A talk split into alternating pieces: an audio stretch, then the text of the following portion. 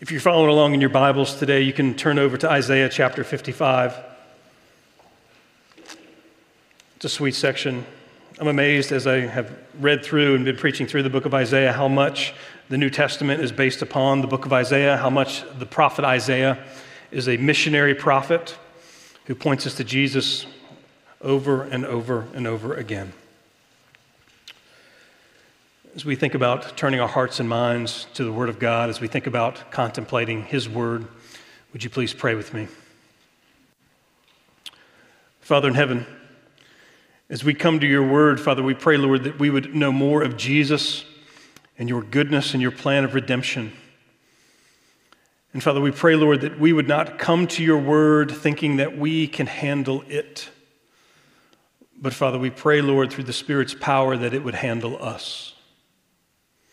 Father, we pray, Lord, that we would take every thought captive to the obedience of Christ, and that, Father, with great joy and love for all that you have done, Father, we would be reminded of your grace and your mercy and the love of Jesus. Father, for those who are weary, for those who are struggling, Father, we pray, Lord, that you would renew their strength like the eagles. Father, we pray, Lord, that we would be reminded of the way that you love us and that we are your children children of the Most High King. So, Father, help us to rest in your promises. And, Father, as we read your word, Father, I pray, Lord, that you would comfort us and build our faith. We pray all these things in Jesus' name. Amen. We'll be reading all of Isaiah chapter 55, all 13 verses. Hear the word of the Lord. Come, everyone who thirsts, come to the waters. And he who has no money, come buy and eat. Come buy wine and milk. Come without money and without price. Why do you spend your money for that which is not bread, and your labor for that which does not satisfy? Listen diligently to me and eat what is good, and delight yourselves in rich food. Incline your ear and come to me. Hear that your soul may live, and I will make with you an everlasting covenant, my steadfast, sure love for David. Behold, I made him a witness to the peoples, a leader and commander for the peoples. Behold, you shall call a nation that you do not know, and, and a nation that did not know you shall run to you, because of the Lord your God and of the Holy One of Israel, for he has glorified you. Seek the Lord while he may be found. Call upon him while he is near. Let the wicked forsake his way, and the unrighteous man his thoughts. Let him return to the Lord that he may have compassion on him, and to our God, for he will abundantly pardon. For my thoughts are not your thoughts, neither are your ways my ways, declares the Lord. For as the heavens are higher than earth, so are my ways higher than your ways, and my thoughts than your thoughts. For as the rain and the snow come down from heaven, and do not return there, but water the earth, making it bring forth and sprout, giving seed to the sower and bread to the eater, so shall my word be that goes out from my mouth. It shall not return to me empty, but it shall accomplish that which I purpose, and shall succeed in the thing for which I sent it. For you shall go out in joy and be led forth in peace. The mountains and the hills before you shall break forth into singing, and all of the trees of the field shall clap their hands. Instead of the thorn shall come up the cypress, instead of the brier shall come up the myrtle, and it shall make a name for the Lord, an everlasting sign that shall not be cut off. The grass withers and the flower falls, but the word of the Lord remains forever. Okay. So we're in Isaiah chapter 55. And as we come to the, uh, the, book of Isaiah, Isaiah is looking into the future. Isaiah is looking into the future of the people of Judah. And what he sees is that the people of Judah will be led into exile, into an exile that, called the Babylonian exile. That'll happen in about 586. Uh, he's writing several hundred years prior to that. And what he foresees is that a people will be there in the midst of a Babylonian exile, a foreign people, and they will begin to assimilate into the culture. They will allow the culture to dictate what they view and value in their lives. And so Isaiah is thinking about that, and the people are struggling. And in Isaiah chapter 55, he reminds them, and he has this word uh, that he comes to them, and he, and he uses this word called come.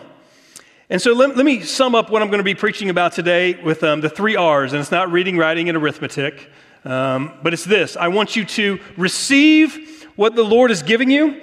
I want us to repent in a true repentance, and I want us to rejoice in the Lord who forgives and pardons all of our iniquity. So, those are the three R's for today. So, if you're taking notes, that's how you can sort of frame our, our, our discussion today, although I'm the only one talking. So, the first word we see in Isaiah chapter 55 is it says, Come in your scriptures, and yet that's not even in the Hebrew. It actually is sort of this um, idiomatic statement. It says, Hoy. You know, and it's the same way we go, Hey. And he's trying to get the attention of the people because the people have wandered away from God and they're distracted all around them. And, and they're, they're burdened with the sin of the people. And they're, they're distracted in their own sin and the sin of others. And they're feeling weary and, and heavy laden. And isaiah is seeing this and he's trying to give the people hope. We think about this in, in our current day and we think about how many of you when you watch the news feel weary and somewhat hopeless. Anybody? Regardless of which news agency you're watching. Like you read it and you go, this is wearying, this is burdening my soul. In a book called The Wisdom Pyramid, written by Brett McCracken, I just want to read the, the first chapter of this. I, or not the chapter, I don't want to read the whole chapter to you guys, but just the first couple paragraphs. He says this He says, Our world has more and more information, but less and less wisdom. You guys feel like that? More and more words, but less and less wisdom. More data, less clarity. More stimulations, less synthesis. More distractions, less stillness. More pontificating, less pondering. More opinion, less research. More speaking, less listening. More to look at, less to see. More amusements, but less joy. There is more, but we are less, and we all feel it. We have vertigo from the barrage coming at us from every direction every day. We are nauseous from the Tilt-A-Whirl nature of a constantly changing, always unstable world described in often contradictory and whiplash inducing feeds of fragmented and partisan news.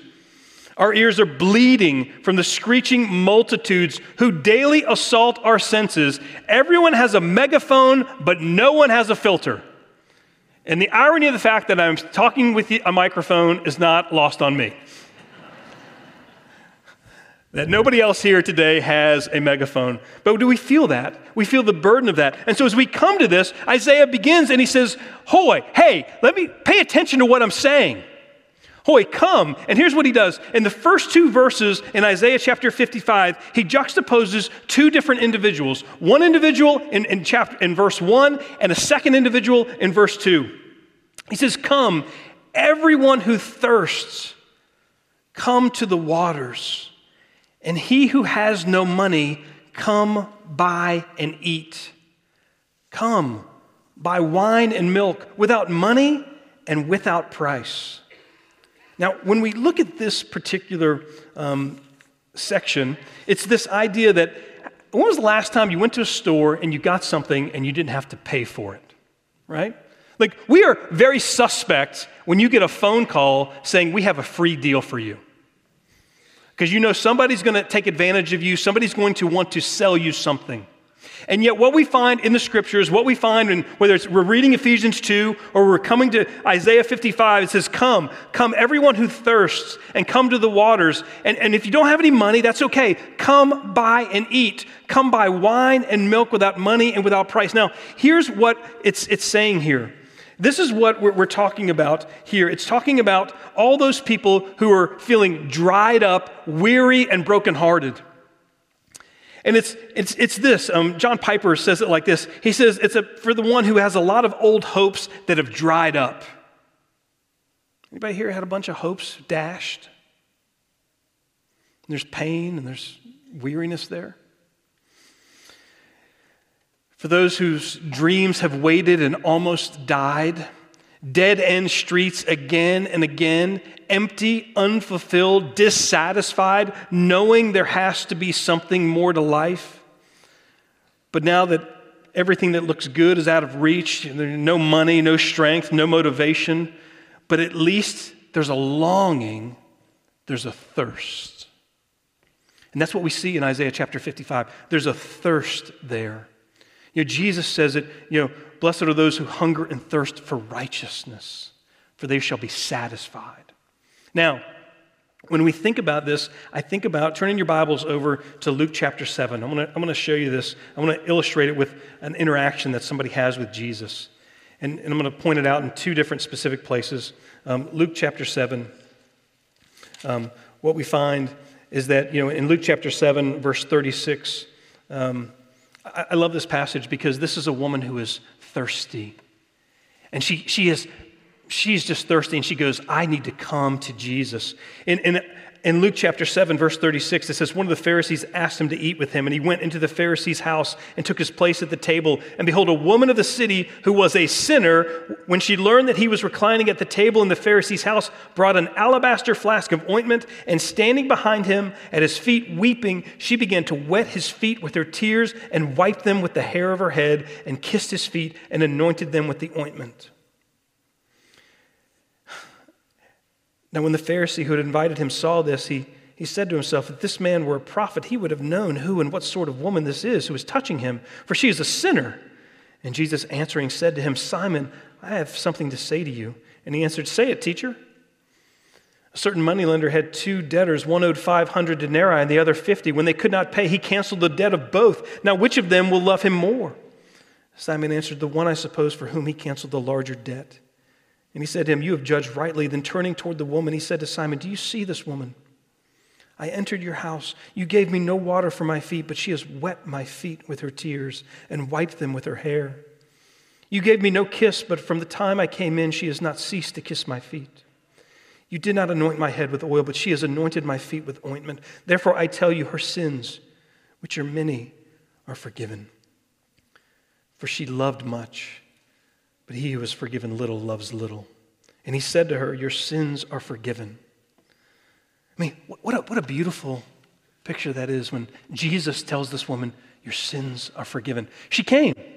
Now, when we come to this, it says, Come to the waters. Now, there's, there's three images there in Isaiah chapter 55 that, that speak to us about what Jesus offers us, those who are, who are weary. The first of which is it's water you know, this, this idea, come to the waters and, you know, and get this water for, um, and, and what does water represent? Water represents refreshment. You know, when you're really, really thirsty and you're on a hike or you've been without any kind of water or hydration, you just want water. You don't want anything else. But water represents refreshment to your soul. If you're weary, if you're burdened, it represents refreshment to your soul. The second one is milk. You know, so what is milk? You know, well, we know what milk is used for. It's used by babies and it's used to nourish them. We see this in the New, Testament as well, where it is this nourishment so that we can grow and, and flourish in the midst of who God has made us. You know, so the idea of milk is one of nourishment so that we can grow. So not only do we receive refreshment when we come empty handed to the Lord Jesus, but we also receive nourishment. Come and buy. You don't have any money but come and I'm going to give it to you. This is what we call grace. The third of which is he says, Come by not only water, not only by milk, but come by wine. What does wine represent within the scriptures? Wine represents joy. When people receive wine, they are joyful in the midst of all that God has given them. And this metaphor is meant so that, so that we understand that this is the Lord God of heaven pouring forth grace upon grace with us. And it says, Come buy wine and milk without money and without price. There's no price on it. Uh, you come and, and you get money. So, so, what does that mean? We think about this in terms of Isaiah chapter 53. Isaiah 53, the, the great suffering servant um, song, there's four actually in Isaiah. This is the most memorable, the one that is preached most Easters. But in Isaiah chapter 53, verse 6, this is an encapsulation of the gospel. It says, This all we like sheep have gone astray. We have turned everyone to his own way, and the Lord has laid on him the iniquity of, of us all. So, what that means is the Lord has laid on him, meaning Jesus, the iniquity of us all. That's the gospel. The gospel is this that you get what you don't deserve. That's called grace. And Jesus takes the penalty for your sins upon himself. And we don't buy that, we don't purchase that. And we have a hard time believing that sometimes because it sounds too good to be true. And we're suspect and we become cynical.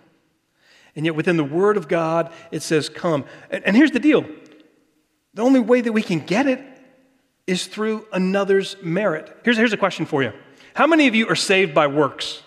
Raise your hand if you're saved by works. I am. I'm saved by Jesus' works. Okay? I didn't say my own. My own works are like filthy rags, right? Like we are saved through the meritorious work of Jesus on our behalf.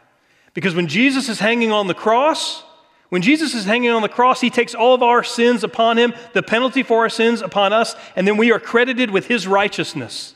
It's called double imputation or double substitution, however you want to say it. But it's, it's a beautiful illustration of, of what the gospel is. You see, you can't merit your salvation, you can't pay for it, but Jesus offers it to you, and all you have to do is receive it. Now, look at verse 2. Verse 2 is another guy. Verse 2 is another guy in Isaiah 55. This guy is different. It says this Why do you spend your money for that which is not bread, and your labor for that which does not satisfy? So, the, if the first guy understands that he's dry and dusty and all he can do is, is come to Jesus, the second guy hasn't gotten there yet because he still has money in his pocket, right? He still has things that he feels like he can do in order to merit or to find fulfillment in this life. The other guy is like this it's, um, he, he's, you know, he's still spending and still working and dreaming and chasing and searching and experimenting. Maybe it's a different job, it's a different city, it's a different car, a different house, a different wife, a new computer, a new boat, new books, new bike, new grill, new season tickets, new diet, new looks. There's still a lot of looking around left in this person. But still, no pot at the end of the rainbow, no fountain of youth. And every triumph peters out. The applause fades. The boat is boring. The style passes. Everything new gets old, and the options get fewer and fewer. That's what we're describing there in verse 2 of Isaiah 55. They're spending their money for that which is not bread. And bread, you know, as we think about bread, we think about manna from heaven, we think about John 6, where Jesus says, I am the bread of life. You know, it's the bread. This is not bread. You are not finding fulfillment. You are not finding that, will, that which will sustain your soul outside of Jesus. You know, I think Isaiah 55 is looking to the day when the people will come back to the Lord out of a Babylonian captivity and they will trust and believe in the Messiah and the promises of God. And they will so believe that they will have refreshment for their souls. They will be nourished and they can grow. And then they will rejoice with exceedingly great joy at the wine. That's what the wine, the water, and the milk represents. And they will be nourished deeply in their souls. And, and, and, notice what it says. It says, Come, come, come, come. And in verse 3, it says, Come again. You know, it says, We're to come to Jesus over and over and over again. I hope that we don't come to Jesus just on Sunday. I hope that we come to Jesus every day as we come and we come and we come. And I love what it, at the end of verse 2, where it says, Listen diligently to me. He says, Listen don't listen to all the noise going on all around you, all the tweets and you know, news agencies and all these other things. Listen. Listen diligently to me. In verse 3, it says, Incline your ear to me. But it says, Listen diligently to me and eat what is good, and delight yourselves in rich food. Think about that delighting ourselves in the Lord. Like the image there is the great wedding feast of the Lamb. The, the, image there is this wonderful feast that you have, and delighting in God in the same way that you, you sit down at your Thanksgiving table ready to feast as we come to the Lord. Now, that's the idea of coming to the Lord. There's, there's a picture um, in, in John chapter 4 and it's the woman at the well. I'm not going to read the entire story of the woman at the well, but I think that she encapsulates the second type of person. You know, Jesus, Jesus encounters this woman in John chapter 4, and she's coming to the well. And she has nothing, and she notices Jesus has nothing to draw with. And he says, You know, I will give for you eternal water. You know, this, this water will never go away. And she goes, Okay, I'll get it. You know, and, he, and Jesus says, Go and find your husband. You know, and she goes, I don't have a husband. And Jesus says, No, you've had four husbands, and the one you're with now isn't even your husband. And you think that pursuing relationships with men is going to satisfy your soul. He's basically speaking about her in Isaiah 55, verse 2. You think that the pursuit of relationship with a man, and, and I'm sure all the women around here would go, Amen, if they're like, if you think that your hope will be built on a man other than Jesus, you will be disappointed. Anybody want to say amen?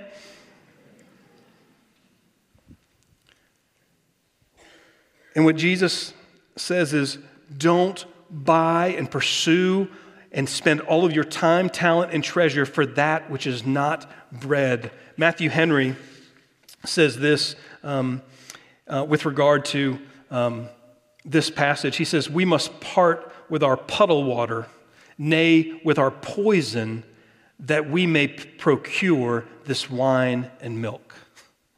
We need to leave the puddles, we need to leave the poison, and we need to pursue Jesus who will give us refreshment. Now, in, in the midst of this, in, in, the midst of understanding the gospel, I love what it says in, in 55, verse 6. So, if we're to receive the gospel and it's free to us, we're also called to repent, right? So, what does it look like? So, so when you look at verses 6 and 7, it says, Seek the Lord while he may be found, call upon him while he is near. Let the wicked forsake his way, and the unrighteous man his thoughts. Let him return to the Lord. There's this picture there that, that those who come to the Lord, you know, when they understand the goodness of the Lord, the holiness of God, the, the intimate fellowship that you have with Him, then we're called to turn away. So faith and repentance are basically two sides of the same coin, I heard it, heard it referred to.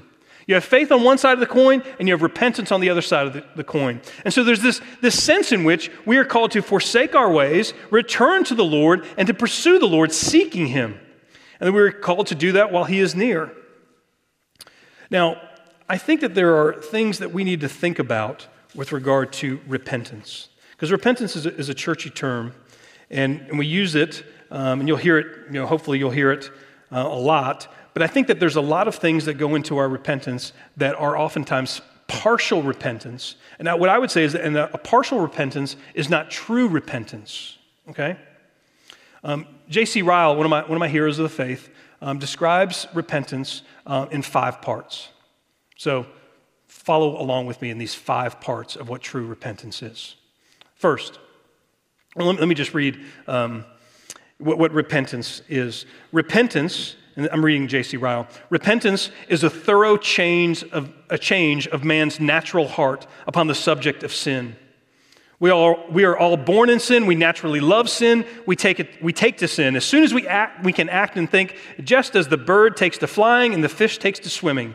There was never a child that required schooling or education in order to learn deceitfulness, selfishness, passion, self will, gluttony, pride, and foolishness.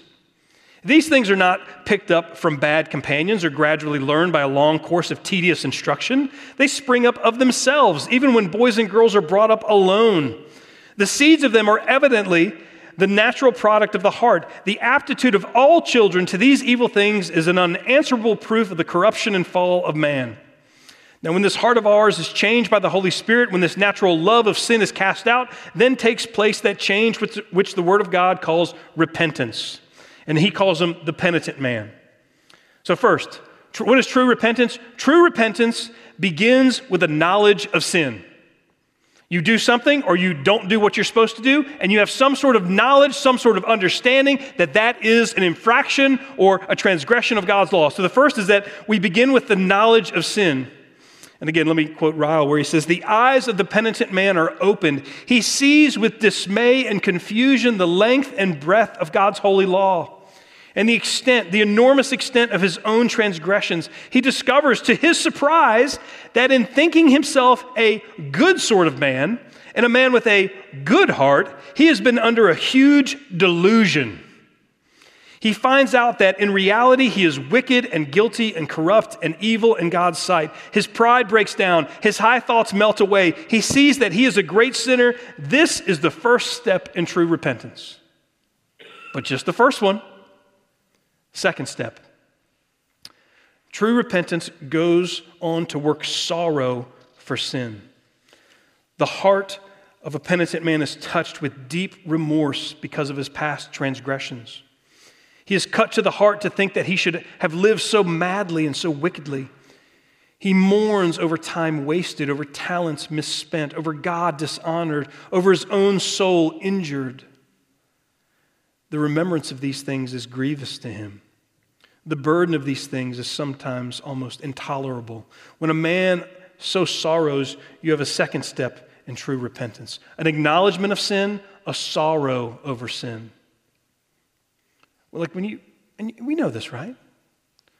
Like when you, when you hurt the people that are closest to you, when you are angry or frustrated or bitter or unforgiving, and the Lord, through the power of the Holy Spirit, lets you just for a second to see the depths of the depravity within your own heart, the Holy Spirit works up sorrow within you.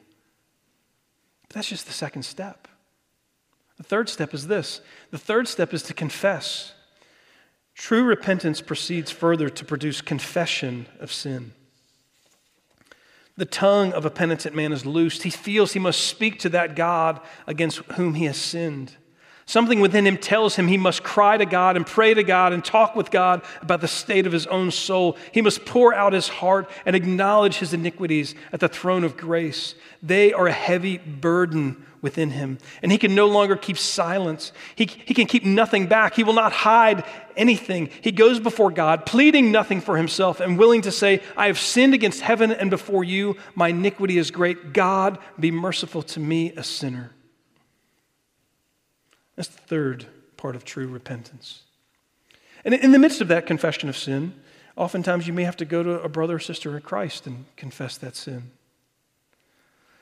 And we see this done poorly in our homes, especially when you have little kids.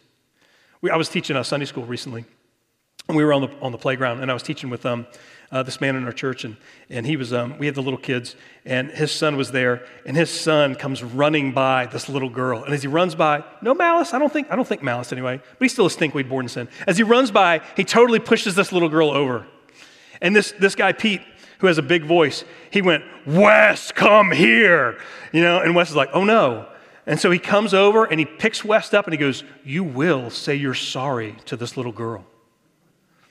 And Wes in the weakest, most pathetic part of confession, which probably is like my own, he starts to run. And as, the, and as he's running, the little girl's there, he goes, Sorry, and just kind of keeps on running. That's not what I'm talking about here, okay? That's not what I'm talking about here. That's not true sorrow. I'm not even sure he acknowledged what he did was wrong. I'm not sure there was a lot of sorrow. There was sorrow for getting caught, right? Like we see that.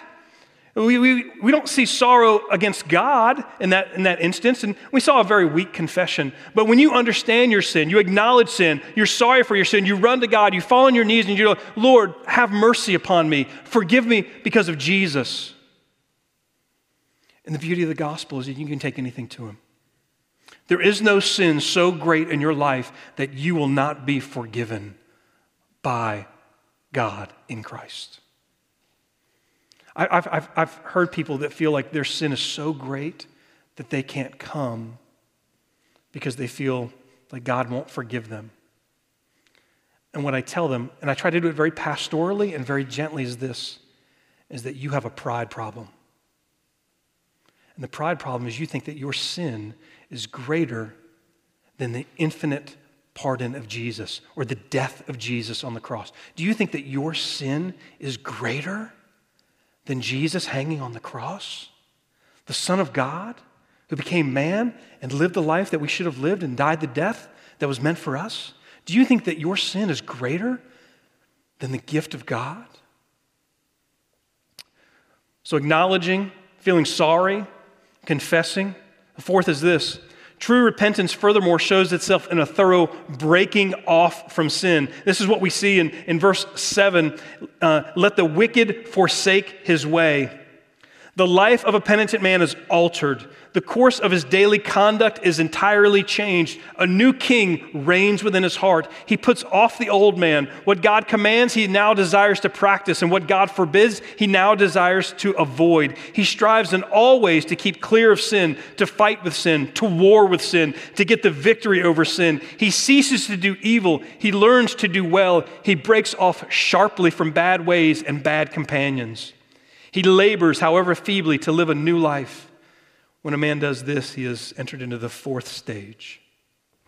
Now, this is where we get caught up. I see people who um, acknowledge sin, um, they feel sorry for their sin, and they confess their sin, but there's not a wholehearted breaking off of their sin. I mean, I've heard stories where, you know, a man will call his wife and ask for forgiveness for the affair in their marriage from the hotel room where he just conducted the affair. That's not true repentance. You know, and when people come into me and they say, you know, but, but I said I was sorry. Isn't that true repentance? And I'm like, that's partial. We have to see. Pre- repentance is you know, ongoing. I mean, there's this progressive nature of repentance. We call this progressive sanctification. Repentance is, is a part of that. Do we turn away from the sin? I see that with people who are addicted to, to alcohol or people who are addicted to painkillers or other things. Are they doing everything that they can to fight against it, to turn away and break away from it? Are they doing that? And then, fifthly, the last part True repentance in the last place shows itself by producing in the heart a settled habit of deep hatred of all sin. There you go. I'm doing a candidating sermon and I'm talking about you guys should hate more. There you go. The mind of a penitent man becomes a mind habitually holy. He abhors that which is evil and cleaves to that which is good. He delights in the law of God. He comes short of his own desires not unfrequently. He finds in himself an evil principle warring against the Spirit of God. He finds himself cold when he would be hot. Any of you feel that way? Backward when he would be forward, heavy when he would be lively in God's service. He is deeply conscious of his own infirmities. He groans under a sense of indwelling corruption, but still, for all that, the general bias of his heart is towards God and away from evil. He can say with David, I count all of your precepts concerning all things to be right, and I hate every false way. That's what repentance is. What is repentance? Acknowledging sin, being sorry for sin, confessing our sin, breaking away from sin, and hating that sin. That's what repentance looks like. But the beauty of what Isaiah 55 um, says as, as we continue to, to move in there, it says this in verse 7 boy, this is good. Let him return to the Lord that he may have compassion on him. That, like, think about this. I mean, everything that you've done poorly and, and broken today, if you come to the Lord, he has compassion on you. And verse 7 says this for he will abundantly pardon. He will abundantly pardon us. That's good news. And not only does he forgive us because of our sins, but then he adopts us into his family. You know, Romans 5 says, you know, here's the deal. Either you're a child of God or an enemy of God. That's it. That's what scripture says. Enemy of God or child of God. You know, Romans 5 says you're an enemy, outside of Christ, and in Christ, you're a beloved child of God. That's where you are. But when you understand that you are forgiven, when you understand that you have been forgiven, it changes everything. I want that truth to sink into your hearts deeply this morning. That when you come in repentance, that the Lord pardons you and says, I forgive you because of what Jesus has done for you. Forgiveness is a powerful, powerful thing in our lives. There are so many people in our world today that are living underneath this great burden of sin. And they and the burden is overwhelming. And so what they'll do is they'll try to numb themselves from feeling that burden of sin. It might be through you know, pursuit of a job or might be through an addiction or something else, but they're trying to pursue just to just, just numb themselves or have some sort of um, some sort of forgiveness, but they don't know where to go. And we have the words of forgiveness found in the scriptures. We see it in Jesus, and he says, I forgive you. I mean, those are some of the most healing words that anyone can hear when you've wronged somebody else. You know, like when little kids get in trouble and you think that your parents are going to kill you, right? Like, I'm going to be grounded forever. And then one of the greatest things that you can do as a parent is when your child comes and they are truly repentant to you, and you look at them and you go, I forgive you and I love you. And then you wrap your arms around them, and there is healing in those words. I pray that we would be a people who not only experience the forgiveness of God, but then we give forgiveness to those around us, besides the fact that it's commanded by God. But then the final part is if we're called to receive the gospel, we're called to repent, we're also called to rejoice. If, if we look at the end of Isaiah chapter 55, there's this great um, refrain um, as we see it working itself out. You know, we see this refreshing nature of the Word of God. For as the rain and the snow come down from heaven and do not return there but water the earth. Now, that is a, an implication of that really the only way that we can tr- find true forgiveness and nourishment and refreshment and joy is something that comes outside of us but comes down from the Father of heaven like the rain and the snow come down. And boy, did you guys have some snow come down this past Thursday. Snarling flights and making people late and just not good. I'm glad God is sovereign, and I'm not, but I was not happy. All right. But in the midst of the refreshing, nourishing, you know, joy that we have, that we will, it, making it bring forth and sprout, giving seed to the sower and bread to the eater, there's this growth that takes place. There's this effusive joy that we have. And the, and the word of God in verse 11 says, It goes out from my mouth and it shall return to me empty, but it shall accomplish that which I purpose and shall succeed in the thing for I sent it. And then in verse 12, we see this great sort of joyful song where it says, For you shall go out in joy and be led forth in peace. I mean, how many of us, I mean, anybody here longing for joy and peace in their life? I mean, I want joy. I want the joy of knowing that I am forgiven, the joy of knowing that my eternal state is secure, the joy of knowing that I am adopted into the family of God, that my sins have been forgiven, I have a new family, and that I can come to the Father at any time. That should bring us joy. It should make you smile. We Christians should be the smiliest people in the world. And then it also says that we should also, and we will be led forth in peace. Joy and peace. Like that we can, in the midst of difficulty, in the midst of a, a, world ravaged by sin, broken, bent, and distorted, we can actually know what peace is. Now, it doesn't mean that our lives are smooth sailing and everything's easy, right? I mean, Jesus is going to come at a cost. But it does mean that Jesus will be with us and he will bring us lasting peace. It means that you're, you can think about the glory of heaven one day when there will be no more sin. And you can go, I long for that. You can know that God is in charge. And, and, I, and I love this because it, for you shall go out in joy and be led forth in peace. The mountains and the hills before you shall break forth into singing, and all the trees of the field shall clap their hands. Now, that is a picture of uninhibited joy that we find in our Father. The problem today is that we are greatly inhibited by what other people think and around the world. You know who some of the most uninhibited people are in the world? Toddlers. If you ask a small child, can they dance? They're like, yeah, I can dance. They don't dance well, but they can dance. And, and one of the joys that we see, and, and one of the things that, if, if you want to see joy, go work in the nursery. If you want to see depravity, go work in the nursery. You know, but if you want to see joy, I mean, go work in the nursery, right? Here's what you'll see you'll see little girls and boys, and then the music starts, they'll start to dance. And then, if, and then they'll start to sing. If you ask a small child, can they sing? They're like, well, of course I can sing. You ask somebody who's 30 years old if they can sing and dance, and they'll say, uh, not very well. We're inhibited.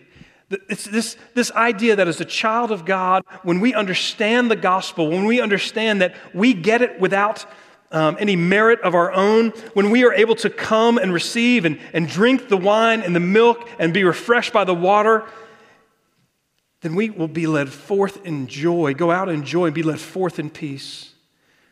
And there will be just this great, very, very unpresbyterian like joy that comes out of our mouth and out of our heart.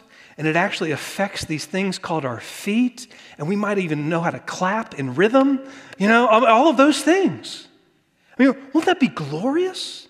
that when you get to glory, you'll know how to sing and dance and to have such great joy and peace, and you will have uninhibited joy and peace. That's the promise. And we not only get to experience that in the future, we begin to experience that, just a little bit of that, here, right now, waiting. Waiting for either Jesus to come back or waiting for us to go be with Jesus.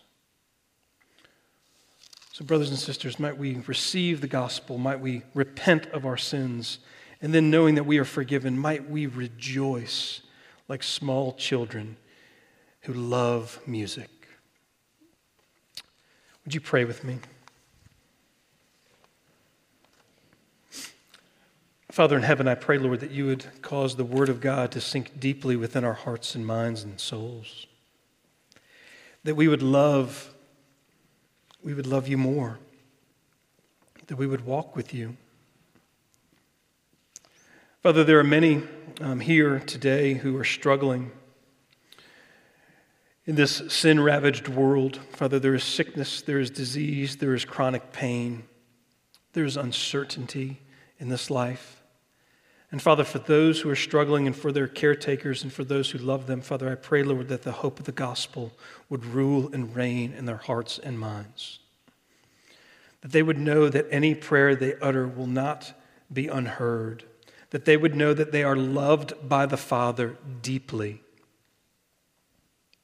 and Father, I pray, Lord, that they would be able to rejoice even in the midst of the pain and the uncertainty.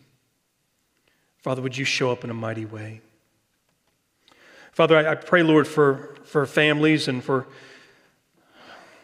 for marriages. Father, I pray, Lord, that you would make marriages strong within this church. Father, I pray, Lord, that husbands would love their wives as Christ loved the church. I pray that wives and husbands would be working to bring the gospel to bear in their families. I pray, Lord, that the, the words, I love you and I forgive you, would be heard and said every day within our homes. That you would make our homes a nursery for heaven. That the children that we rear would know Jesus and that they would walk with Jesus all the days of their life.